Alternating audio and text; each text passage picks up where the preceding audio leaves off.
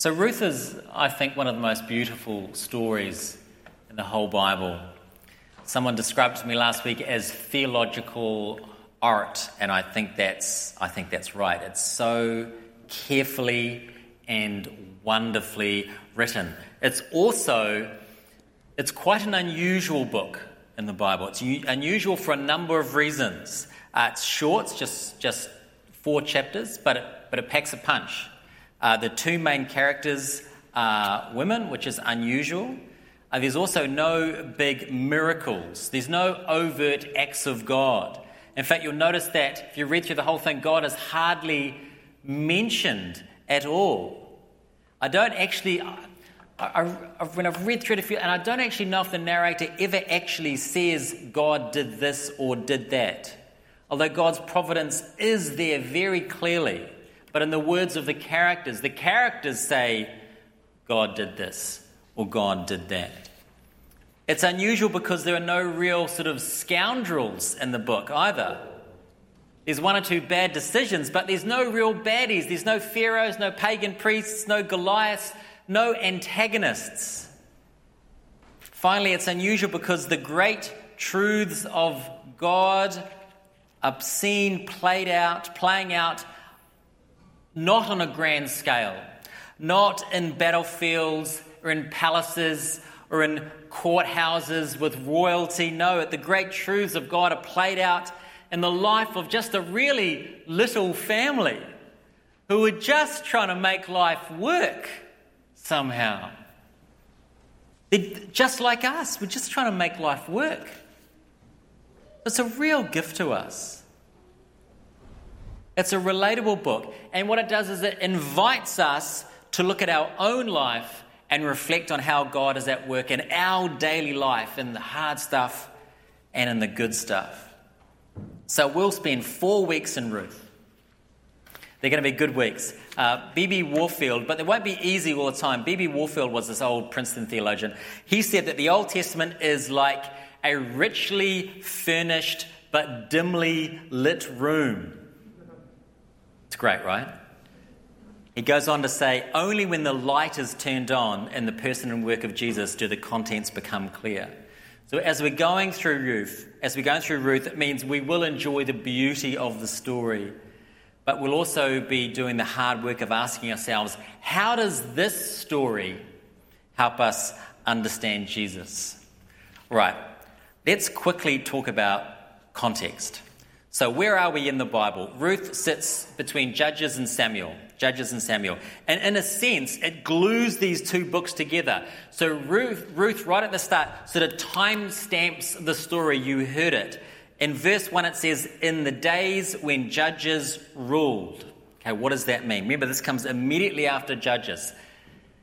The very last sentence of Judges is helpful to us. And it says this In those days, there was no king in Israel everyone did what was right in his own eyes, in her own eyes.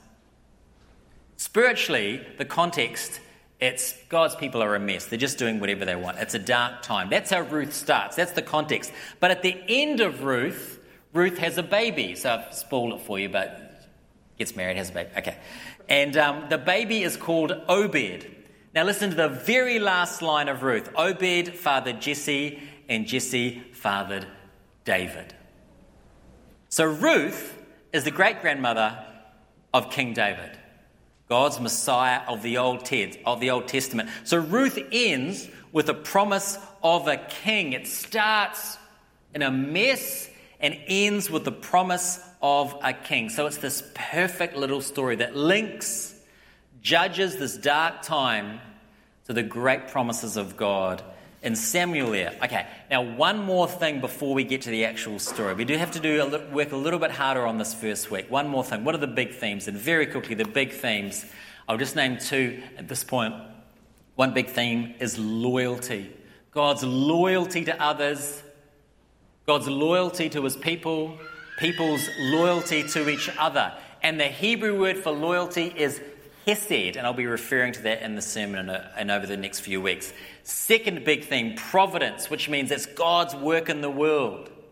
As we've said, the providence in Ruth, it's very understated. But it's very real, and we'll be talking about that as well. Okay, right. Here we go.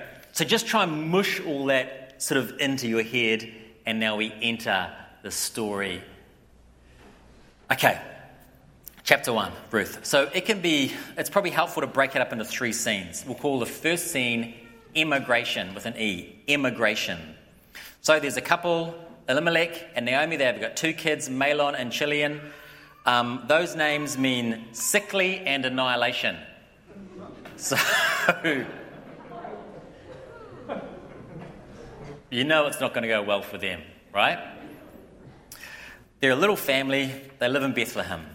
But there's a famine, and the, and the dad decides to take the family to live in Moab, which is a strange thing to do because they're turning away from the one place on planet Earth that God says, This is the place for you that I have given you. This is where I want you to live. There's one place, right here it is. This is in the Old Testament, right? The family's going to leave that promised land and they're going to go to Moab. And Moab is enemy territory. Moab is a terrible place. They have pagan priests that sacrifice children. It's not a place they should go. But there wasn't a famine in Moab. And so, as often is the case, pragmatism wins out over obedient faith. We could talk about that a bit, but we're going to keep moving. So, in verse 3, the husband dies. This is terrible for Naomi, but she still has her two sons. The sons marry local girls, Orpah and Ruth, and settle in for 10 years. Then the two sons die. Uh, there's no children, it's not explained. So now it's just Naomi and her two daughters in law. So Naomi is with the daughters in law living in a pagan city. All the male members of the family are gone. And in that culture, in that time, that's a very desperate situation. So, scene one, it's looking very bleak for Naomi. Scene two we'll call the decision. That's sort of verses 6 to 18 ish there. So Naomi hears that things are going better in Bethlehem, so she decides to go back and she tells her daughter in laws to stay in Moab. Verse 8, she says this Naomi said to her daughters in laws, Go, return each of you to your mother's house. May the Lord deal kindly with you. That kindly word's a great word. That's the Hesed word. That means extraordinary loyalty. So, it's, so Naomi gives a bit of a sending off speech to her daughters in law, and then a little blessing saying, Off you go. I know it's a smart thing to do. Go back to, uh, go back to where you were raised, and I hope that God is super kind to you. Orpah and Ruth refuse to leave her, and Naomi says, It's crazy. It is crazy to stay with me. It's ridiculous to stay. I'm not going to have any more children.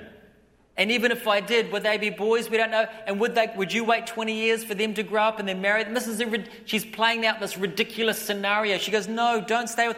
Do the sensible thing," she says. Do the sensible thing and go back to Moab. Verse 14. Orpah kisses her mother-in-law, but Ruth clung to her. It's a goodbye kiss from Orpah, but Ruth is not going anywhere. And this clung word, again, it's just such, it's a rich passage. This clung word in Hebrew, this is not I'm going to give you a hug. Oh, it's hard, but I'm going to stick around for a little while. It's not. In the Bible, that clung word is actually a word used in relation to marriage. In Genesis 2 24, here's how the Bible describes what happens in a marriage. Genesis 2:24 Therefore a man shall leave his father and his mother and hold fast to his wife. A hold fast word is the Hebrew word that's translated clung to here. All that to say, Ruth is making this huge commitment here to stick with Naomi and listen to the words that she says. She says this For where you go, I will go. Where you lodge, I will lodge. Your people shall be my people. Your God, my God. That's the center of it. Where you die, I will die and be buried there. May the Lord do so to me and more. Also, if anything but death parts me from you. So, did you notice there? in the guts of this incredible commitment she makes is a commitment to share Naomi's God. Your God will be my God. And that's why she makes the commitment. See, these words don't just represent this sort of, you know, wonderful affection she has for her mother in law. They actually reflect a conversion that has happened in Ruth's life. Naomi says, Do the sensible thing, Ruth. Return to Moab. And Ruth says, No, I can't go back. And the reason I can't go back is because I'm no longer what I once was. I am no longer trusting in the gods that my sister in law has returned to. So don't ask me to leave you. I'm going where you're going because your God is my God. See, it's this conversion that leads to this amazing Hesed loyalty to stick with Naomi because she's sticking with Naomi's God. That's the second scene. So, scene one, immigration. It's looking terrible for Naomi. Scene two, the decision. Ruth clings to Naomi and heads to Bethlehem. Now, scene three, very short, we'll call it a homecoming, verses 19 to 22. So, Naomi returns to her old home with Ruth, and there's a bit of a stir. Everyone says, Hey, Naomi, Naomi, oh, Naomi, so good to see you, Naomi. She goes, Don't call me Naomi, call me Mara. Mara means bitter, it's how she feels. She says, I left here full I left here with this real sense of security. We're doing the right thing. This is a good decision. And I've returned to my home empty. But right at the end of this chapter, the last little phrase is this little, little signpost that things are going to turn around. And the signpost says, it's the beginning of the barley harvest. Okay, there you go. That's the story. That's the story. So far. That's the story. What I want to do is I want to round this out by just reflecting on some of the big themes. Now, remember, I said the big themes are um, loyalty and providence, but I want to look at those through the lens of suffering because that's like a big thing in this first chapter. Next week, we're going to look at it through the lens of, well, things start to turn around and go a bit better, but this week it's suffering. So here's a question for you. Here's a good, like, apologetic question. Is the original family, mum, dad, two kids, are they, you know, and all, all the dudes died, right? Were they punished? Was that punishment for leaving Bethlehem and settling in Moab? It's a good question. And I think it's tempting to think it. But the Bible teaches us we cannot draw a simple line between sin and punishment. The Bible says there's not a linear one to one relationship between those things in daily life. God is too big, He is too majestic to reduce His activity in the world and in our life to like an equation like that. Like, you know, bad things happen to bad people. Doesn't always work like that. Okay, next question. What about suffering and God's providence? You know, God works in the world, He's doing stuff in the world, but I'm suffering, I'm struggling, terrible things have happened to me. It's easy to believe that God is in control when things are going well, right? But when disaster strikes, that makes it a little bit harder to believe that God is still working, that He's still involved. We said at the start that the narrator doesn't, I don't think, correct me if I'm wrong, but it doesn't look like the narrator ever says, God did this and God did that. The providence in this book is very understated. Why? A very good reason. The reason is this because the writer wants to stress that God's control is continuous in our life, but mostly hidden, but continuous. And I think that's a very good way to think about it because otherwise we'll fall into the trap of thinking, you know, God does something really amazing in our life and then he kind of disappears for a couple of years and then he does something really amazing, like we get this great job, or you know, maybe if it's your desire to get married, you might meet some really great person. It's like, oh, it's an amazing thing. And then he disappears for years. That's just not how it works. God is always there. He is always working, even in your most darkest moments. He is always in control. It's just, it's mostly hidden. And what God does with His sovereignty, He, he weaves together our pain and our poor decisions, and He weaves those together to work out His purposes in the world. And as a reminder, His big purpose is to make Jesus known. And that's really important, right? God's providence is not about making your life more comfortable, it's laser focused on Jesus. Think, think about this terrible decision to go to Moab. What came out of that? Out of that bad decision? Well, God used that to bring Ruth to faith.